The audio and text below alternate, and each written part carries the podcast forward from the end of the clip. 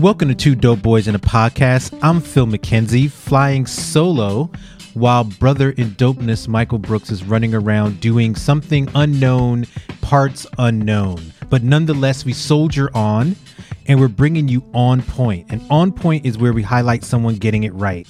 And really excited to be joined this evening by a good friend, someone that I've I've gone back with quite a bit. He's spoken at events I've done. We've had uh, many conversations around design and culture and where these things all fit together. So really excited to bring him on the show after a lot of back and forth and scheduling and all that good stuff. And I'm joined by Jatamba Celia Gita, who's a designer and strategist, and I'm going to let him fill in the bigger chunks of what that all means. Thanks for coming on the show, brother. Oh, thank you for having me, man. I, I don't. Th- it's been a minute since I've had such a beautiful, welcoming intro. uh, we specialize yeah. in welcoming intros here. Oh man, fantastic job! Out it, of this. It covers. It hides the profanity.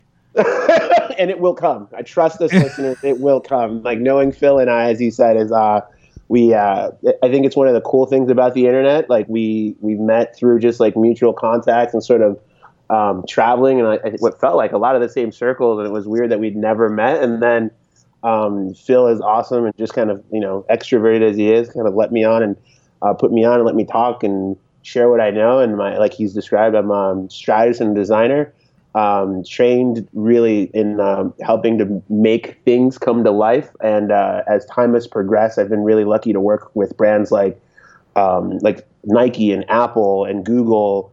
Uh, I've worked with agencies like Vice, and right now I'm at Sapient Razorfish here in Boston. And really, it's always just kind of been about um, being very lucky working with a lot of very smart people to uh, usually kind of have a specific point of view of how we think um, an experience or the essence of an object should be. And so, and and we either do that, you know, and I've been at places where it's happening from the perspective of an agency helping a big client do that, and I've been at, on the other side of the table where we're a big, you know, client or a brand, and we're not really understanding how to do that yet. So we've worked with smaller and bigger and storied agencies to help that. So it's always been interesting to sit on either side of the fence every so often.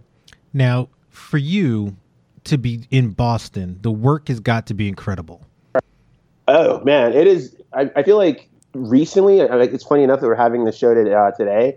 Uh, October fifth will make like a year of being in the city, and um, it's it's one of those things where I find that it's it's way more to give us than we really maybe know about Boston. I came here pretty much with uh, kind of a uh, it's kind of like a East Coast San Francisco mindset, but in reality, it's it's really nurtured by an incredible academic community, MIT, Harvard, like, like the BU, like Emerson. So, and that has schools taking on such tracks as like rocket science and social policy, uh, art, design, and uh, there's an incredible music scene here of like Berklee College School of Music, lots of venues, and it's and it's just allowed us to like uh, really be able to look in our own backyard recently. So I do work a lot with our biz dev team. So it's interesting to see like what kind of smaller brands and not brands, but really companies and studio size uh, shops are here and they're they're working in very kind of bleeding edge stuff that doesn't necessarily have a form or a function yet, but they're looking to bring it into people's lives. We have Jibo here in our backyard, which is a really fancy connected robot um, we have like a lot of like the Harvard Business School is just pumping out kids with interesting MBAs and big dreams. So it's really cool to be here. See now, see that sounds all good, but as a New Yorker and a Yankee fan and a Knicks fan, I detest Boston, oh. and I always will. They could they could literally like solve all of the world's problems, and I'll still be like Boston sucks.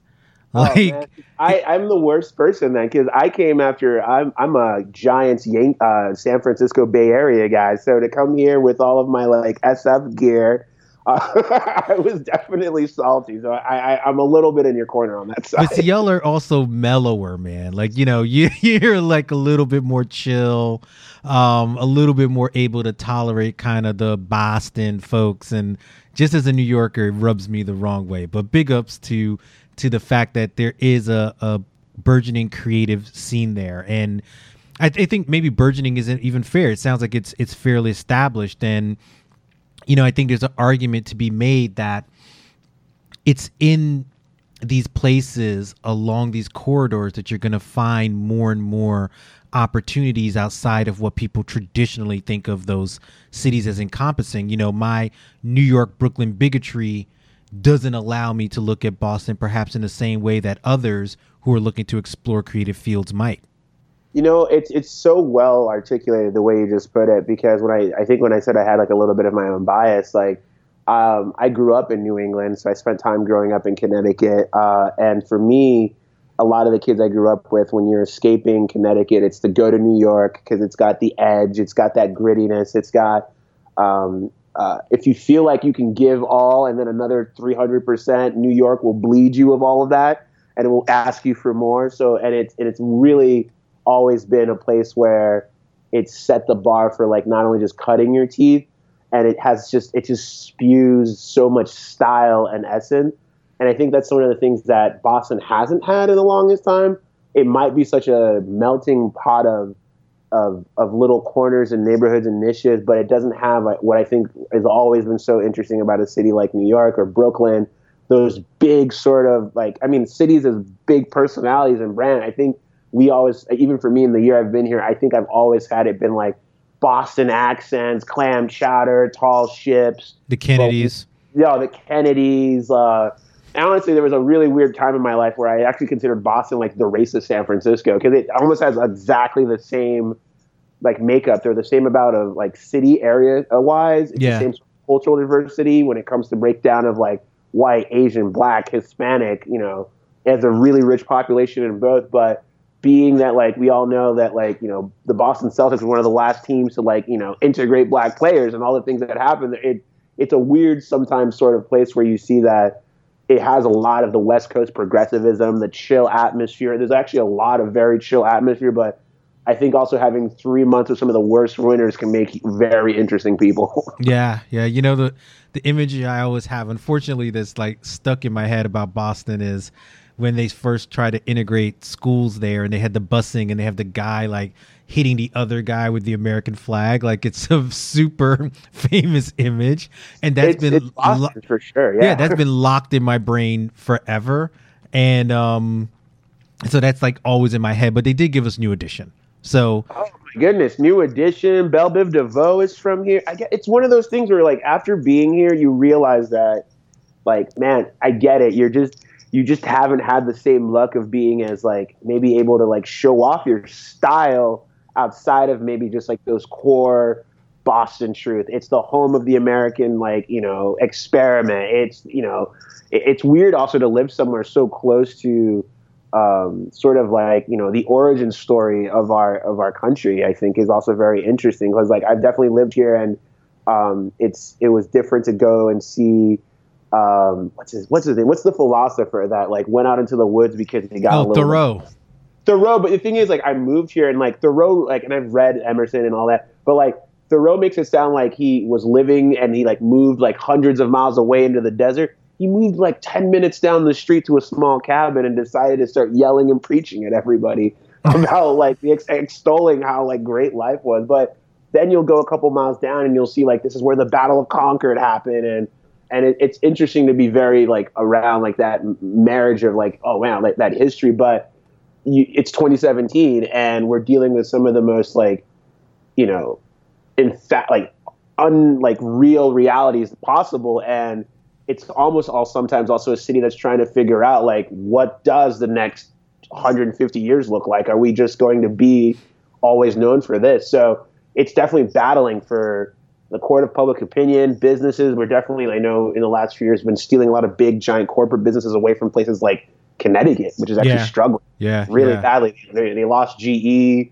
They they're the, they're the way probably on the way to losing Cigna. And when you hear about why these big businesses are coming and they're so allured by like Boston, it's like you've got this great academic community. Young people like to live here. We're great. You know, we're near a lot of airports. It's got all the you know the lush signs of gentrification happening to very storied immigrant neighborhoods.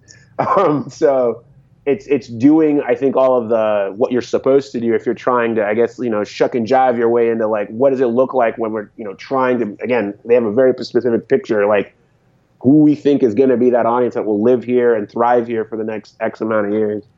And you know, I think when you when you did your intro and you were telling about the organizations that you work with, the um the different things you've seen from both sides of the business. You know, you're seeing a lot of like big names in there. You mentioned like Nike, Google, Vice, just to name three of them. And, you know, we spent some time both talking about the story of Boston and shitting on Boston from my perspective because I always got to throw that in there.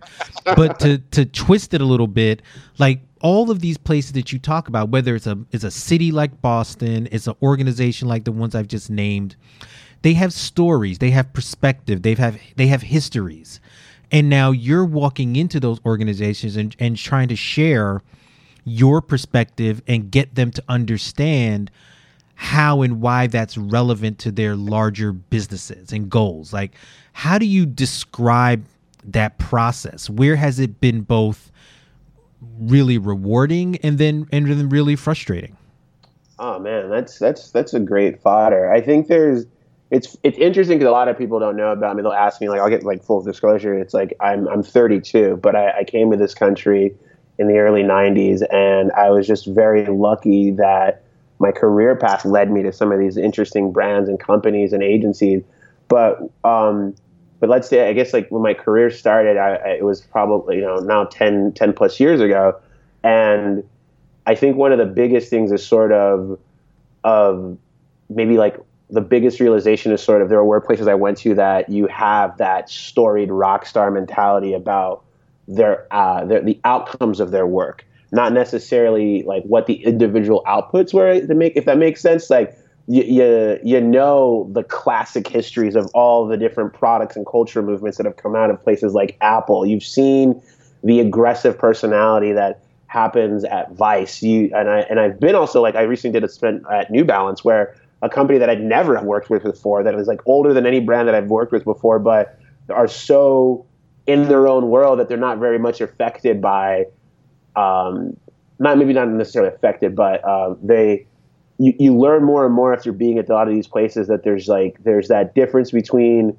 you the exciter experiencing the cool stuff that comes out of it and then you the insider seeing how the sausage gets made um, learning about both like interesting bureaucratic processes or also sometimes like incredibly cliquey companies where like that team I was it was one of the things where um, one of my weirdest experiences like I, I joined Nike uh, I also had to leave New York which I had just really grown to start enjoying and I, and I and I moved and I remember they were very adamant about like are you really ready to like move to Portland Oregon and live here and and work in our in our little microcosm? And that was uh, and it was something that was really interesting because I'd never been somewhere where like they they told me right away our diversity internally at corporate sucks.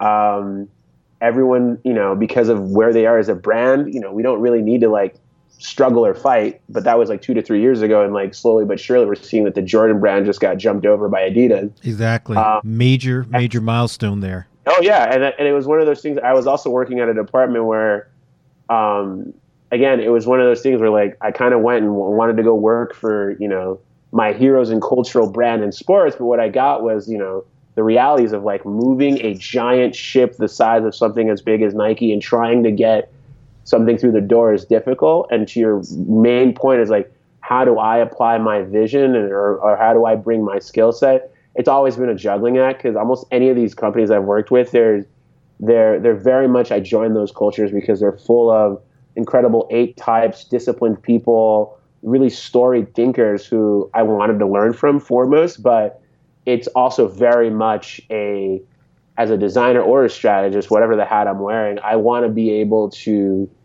um, be able to feel confident that you know I'm bringing my own take and opinion on how something should be, and I always want to take the the road that allows me to sit not just on like my personal feelings and experiences, but I'm very big on data and observation. And, and so it's cool to be at agencies and brands who are very consumer centric. They, they respect and have a, uh, an interesting view of how they want to solve design problems. And there are times where they maybe even find themselves challenged and really um, like you know taking up the you know their you know their shield and sword to really champion. I think what I, I always find impressive are like tough challenges, and uh, I I was recently finding myself that I've been at brands where the tough challenge is a is a product challenge, and uh, I, I, was recently working with uh, Method Home Products out in California. They make a lot of really um, they have a really great vision that like you shouldn't use toxic stuff in your home, in your in your laundry, in your clothes, and they want to make it as accessible as possible, but um, they're in a time in their business where like you know they don't have a relationship with you, so they came to like a uh, uh, an organization that I was working with, and they asked us to help them like visualize what that looks like for their business, and it was it was interesting to work with. You know, a small San Francisco startup, all ex big cleaning corporate backgrounds, but now they, you know, they want to be smaller and leaner, and so again, they and they come to you because you have, you know, these backgrounds and things that they've never worked on, or you I don't know how maybe that's maybe the toughest part of this job is that and like do you find that yeah. folks are are open to those kind of exchanges? Because it seems like whether it's a if you're in a big organization then you're you're sort of locked into the inertia that that entails you know? And if you're in a smaller organization as if you dis- like you described but you come from a bigger organization you might have still the same mentalities and maybe you don't have the same resources to enact your your strategy. Like how do, how do you balance those two perspectives or is it even possible to? I think it's always a challenge. I i i find that in in cases where we're at a big established like you know 100 person office multiple continents like that's sort of very much been like maybe the hardest lesson i find that i'm um, incredibly stubborn but i and i'm very much like if i know i'm i'm I, I if I know I'm right, like I, you know, you you enact the the alchemy needed to try to get it through what is essentially in big companies, lots of pageantry, lots of alignment between departments, lots of like trying to understand what everyone is trying to get in in, in and and also just trying to understand some people are just they're just trying to keep their job this cycle, this quarter, this year. And and that's a lot more of a I think kind of like a fruitless endeavor because it tends to I find myself going you know what, this may change tomorrow. So I'm not necessarily always attached to the being to be very personal to the work. But then there's very much, you know, it's great to work with small shops. You're like who are they're super open.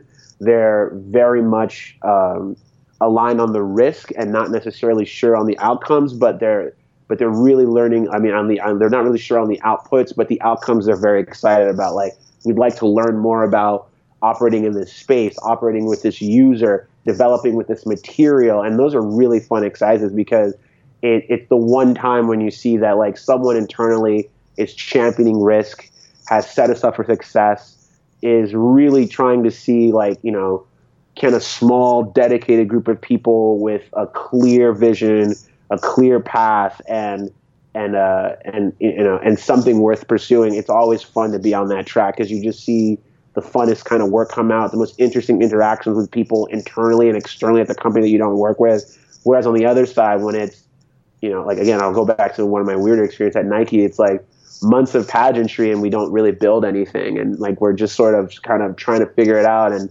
we have a, you know, maybe we have a C-suite level person running the organization who you know, maybe isn't that right person, but like you just showed up. You're not the guy to start telling people the C suite is kind of messed up here. So yeah, yeah, yeah. Um, yeah. It's not so, going to be a conversation that that goes over well. Not at all, and it's one of those things where I I find more and more that like also sometimes having uh, clarity of vision means that you're ahead of the times. Like I've definitely been at places where like I got it a long time before like a lot of like people got it, and by the time everyone finally caught up. I was gone, or the product had been shelved, and you know, there's definitely things I've worked on that I've never seen the light of day, will never see the light of day, and that's that definitely like chuffs me a little bit because you you you will bleed for this work, you will be in meetings forever for this work, you will be on thousand revisions for this work, and um, and what's been interesting is that like I've tried more in my personal life to go and find things where like again I can think it through, go find interesting collaborators, watch it come to fruition, be it through my own hands or working collaboratively through others. And, it, and it's nice to see that go out in the world versus, again, what my a typical day job can be is that a lot more cookie, I mean, hands in the cookie jar and like, you know, chefs in the kitchen. And that's always a, uh, to keep the food analogy going, a recipe for disaster. Absolutely. you know, oh my goodness, yeah. I'm, or you make stuff that's just disgusting and people have to live with it. Yeah, they kind of wince as they as they bite and and and use it. And uh, people like me on the other side i look at stuff get released and i'm like who the fuck made that? Like how did this get past all of those people that you that you discussed? I want to i want to jump on something that you mentioned a little earlier because you talked a lot about data. And you know this is something that comes up a lot in the course of the show um, and and I was at advertising week most of last week. Ah, AI, AI, AI. Oh my god, dude! About AI. it's fucking a party between There's... between data, AI, AR, VR. It is just too much, you know, in terms of like people and... talking about these things. But I'm I'm curious to get like your thoughts on how you use these tools, not so much the AR AI stuff, but the the data stuff in order to make creative decisions because it seems like people are so they're inundated with with information but they're not smarter. Right. Oh, that's absolutely one of the craziest parts for me because I it's funny you should say that. So like when you look at like agencies and we keep saying agency, let's maybe just try to define it. I feel like when you say agencies like your IDEOs, your Continuum, Sapient Razorfish, Deloitte, Accenture. Um, they're all trying, and then there's internal brand, comp- like inside of like a Spotify, you have data scientists and data engineers.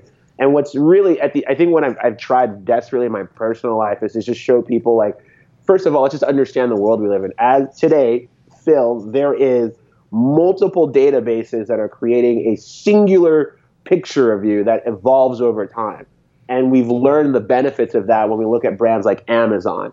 Amazon has showed us that if we have like a direct relationship with you and we're generating all this information about you, we can get to the point where because at some level you're pretty repetitive and machines are very good at picking up patterns and understanding behavior and then being able to predict. So what a lot of happens for me, especially with my new title experience strategy, is like I spend a lot of my days trying to literally remove all of the things that are created inside of you in the last X years to like blind you to advertising and communications because most of us have these amazing blinders now that like help us kind of mute them out all the way down to ad blockers. So a lot of what I've spent a lot of time doing is trying to understand like, you know, what is it that we want this consumer, this whatever to experience and then I have so many tools at my like at my disposal to help craft that experience. So when it comes to data, one interesting thing is like let's take in a lot of these retail examples. I worked on something for a retail client where I was really interested in understanding what would happen to you in a retail setting if as you arrived to our physical retail store there was a lot of like exchanges happening between you, your personal data, the store, the employees, and all the different apparel and things inside of our retail store. And how could I make it so that there was more anticipatory things happening because of the fact that we knew you were coming to the store, yet passed by and entered the store, and we were able to do very simple things like acknowledge you and greet you to having a better understanding if you've communicated with us on some other platform or if you've purchased something from us before or if we have any sort of biometric data on you like can we make sure that certain things are on your side or brought out? And so in those sort of ways like you, we've mentioned ar vr those are all just extensions of like how do I piece together this experience with all these different tool sets. So I mean VR and AR is great. So like I sometimes go like, but it's all about observation and data and understanding like what does the customer want to com- accomplish? Because you've already said it. With too much data i can sit here and be like we know how often you sit in certain specific places. And one of the things that i think is more really interesting is foursquare if you've ever used that software the check-in software that was around for years. Yeah when they finally show you what they can see from their end of everyone walking around having Foursquare on and checking into places, they have a topography of the physical world based on the invisible wires and data and interactions that happen every day. And when we take that information and, and want to apply it into like completing an action or experiencing something, it gives us so many rich data points where we can either try to supply, uh, surprise and delight you. We can try to you know alleviate certain things because we can predict things and so it just becomes hard because we're now entering in an era where like we've never designed at the scale of like an individual person we're usually designing at scale of like You will all see the same 30 second TV spot. You will all go to the same very designed store. You will all go watch the same appointment television on Sunday on HBO. And because more and more of the world is you escaping into your own little echo chamber with just your friends and just what you watch. And there's a big impetus to keep, you know, creating these personalized experience at every level of your day that, you know, it's just a wealth of data that like most brands, companies, we've never had before. We've never had to point it and do anything. So But it's I the wild, wild find- west. Yeah. But you find ways out of that. I mean, as much as people describe an echo chamber, right? Like, I, I think that's become like very popular, particularly in our in our political environment and our in our social environments. But I think about, you know, you're a music guy, you know, like. And, and you're also into a lot of other things, you know, um, whether it's like sci-fi or anime or whatever. Like we share some of those overlaps, right? Absolutely. but there there's still like you're still in the art of discovery you know what i mean? Like th- that's what i'm always const- constantly wrestling with. Like i don't know if it's possible. I'm sure it is like a data scientist can explain to me how it's possible but that these all of these different um, mechanisms can like be very predictive in nature. But i'm like sometimes i don't even know what the hell i'm doing myself. So Oh, absolutely. my own I- confusion makes me think that there's hope that all of these machines and data can't necessarily predict what I'm gonna do because they didn't know I was gonna go into Forbidden Planet on that on that day and but that's see that's oh so this is a or really maybe they do I don't know Yeah, like well, this is the, here's the really cool part about this conversation because it takes very two aspects of things that like, which is another thing. So before I was a designer and a strategist, I studied uh, the philosophy of science and religion, and in studying philosophy specifically, I'm very interested in like that very classic nature of like you're kind of describing like like the fear most individual humans have. I am a unique creature with unique like abilities and like there's literally thousands of like possibilities of every action. yeah man I'm unique like a motherfucker Absolutely, but the problem is, it's like when we study people, when we literally just like, if I were to observe you for like a month, you would find that like you do like maybe like if you think there's like 20 things that you do that like feel individual, there's actually maybe five. The rest are just like patterns that you do every day. What like you just mentioned, like whether you know it or not, and a lot of it is slowly like the stuff that is being sucked into these giant like places that are trying to fix so like your iphone or your android device is watching you all the time trying to understand what you do every day the same so it can either predict a string of texts bring up the right app remind you of a birthday but what's interesting is that like you know you've mentioned something else. There's core values that people share core interests and those are the things i feel like will always be the the bonding thing. But i think what's interesting is that i have like the scenarios that they're really wanting is like you know you walk in and things are ready for you or they've like they're just adjusted for you. Just like and again it's, it's a very like different world. Like I, I think we were all used to like everyone can use that thing. But the more and more we've head towards personalization it does create like a world where not everyone can afford to use it or not everyone is on the same service or it, it's a very interesting time because I, I, I, I agree. There isn't necessarily always an echo chamber but it's definitely like it's weird to be hurdled and cattled and and thrown into a demographic and a psychographic. And and that's a lot of what we do and I do a lot is just is, is comparing people and objects and group and understanding if that group will appreciate or that person or and, and, and it, like and it, the scale can always change but the the the the weird richness of the data is that like if we are able to know as much as possible we can build the systems and the tools and the experiences that'll make it so that you feel like you're the only person that's being attended to at this moment or being recognized. And that hopefully imbues you with all the fun things or good things or you complete the task we want thank god. the, the individual within within the group. Yes. You know yes. we got we got to get ready to jump. Um but i want to ask you because i know like i said you're you're a guy that has like a rich from what i see as as someone looking like at a, a twitter stream and things like that like you have a rich um thirst of curiosity about things and i love being around people who are curious because that makes me smarter you know if folks tweet things or retweet things or mention things or post stuff on their site that just that just always gives me inspiration and kind of gives me that like aha moment as I kind of go through my day. One of those predictive things that I probably do, much like other many I other would people. Hope to, I would hope to feel that like that's the sentiment all my friends have because Oh, in the world of like your like your music being picked for you, your TV shows being picked for you, my my pat on the back is being a human algorithm and being able to travel in circles, pick up like we've talked about comic books, anime, sci-fi. We talk about politics, religion. You're a hardline ex Wall Street guy. We have a whole differing of opinions. all the time exactly. but I love that to your point, like there is something about the fact that we just like there is a like a vulnerability to just putting out ideas out there. And we're I think we're a great example of being like I've always love being a foil to you or being able to like, you know, contrast you or somewhere, being on the same page. I think it just, you know, in a world where we're constantly feeling like we're being divided, it's great to keep having those moments happen. Oh yeah, no doubt, no doubt. Like share like a couple of points of inspiration that you have right now. Just like two things that you know we we've had a tough day, I'm not sure when this is going to air, but whenever it airs, you know we've obviously had the the terrible um, massacre um, shooting event in Las Vegas.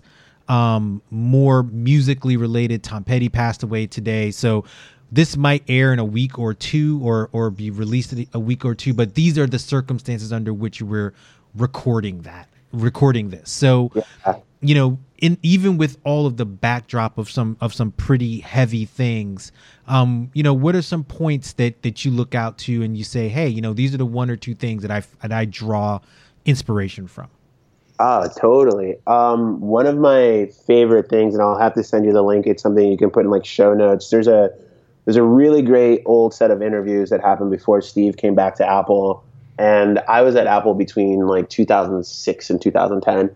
Um, so like before the iPhone, after the iPhone, and but he, there's this, this really great interview, and it comes back to me especially at these times where um, you can feel sort of, you know, especially just like the litany of things you just described, you can feel powerless in a world spinning out of control that feels just like everything is just falling off the rails. But Steve, after essentially being fired from Apple in the early 80s, 90s, and then spending a decade at his next company, Next, he uh, there's this really great video where he just described that like most of us are taught that you know there's this really narrow view of life, you know get a job, grow up, go to college, don't don't bump against the walls too much, you know.